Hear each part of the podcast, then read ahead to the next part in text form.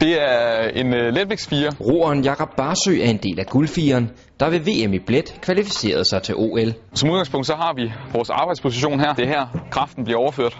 En båd hvis besætning består af fire lette fyre med hver deres opgave og position.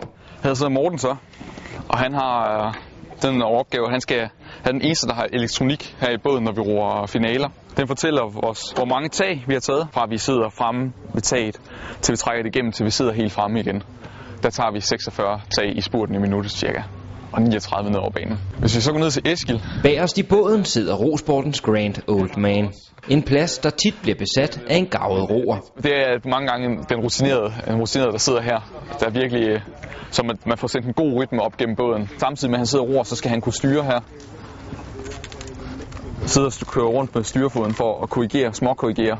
Han gør det ikke særlig meget, fordi det kan skabe med det samme uro, men det er meget, meget vigtigt. Funktionen. Man ser otter, der har de en styrmand med ude alene til det.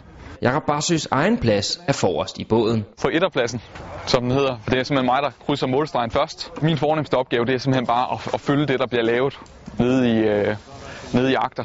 Og Kasper, det er så her. Han sidder lige bag ved Eskild. Den rytme, som Eskild han sidder og laver, at han, den skal han videregive igennem båden til videre til Morten og mig.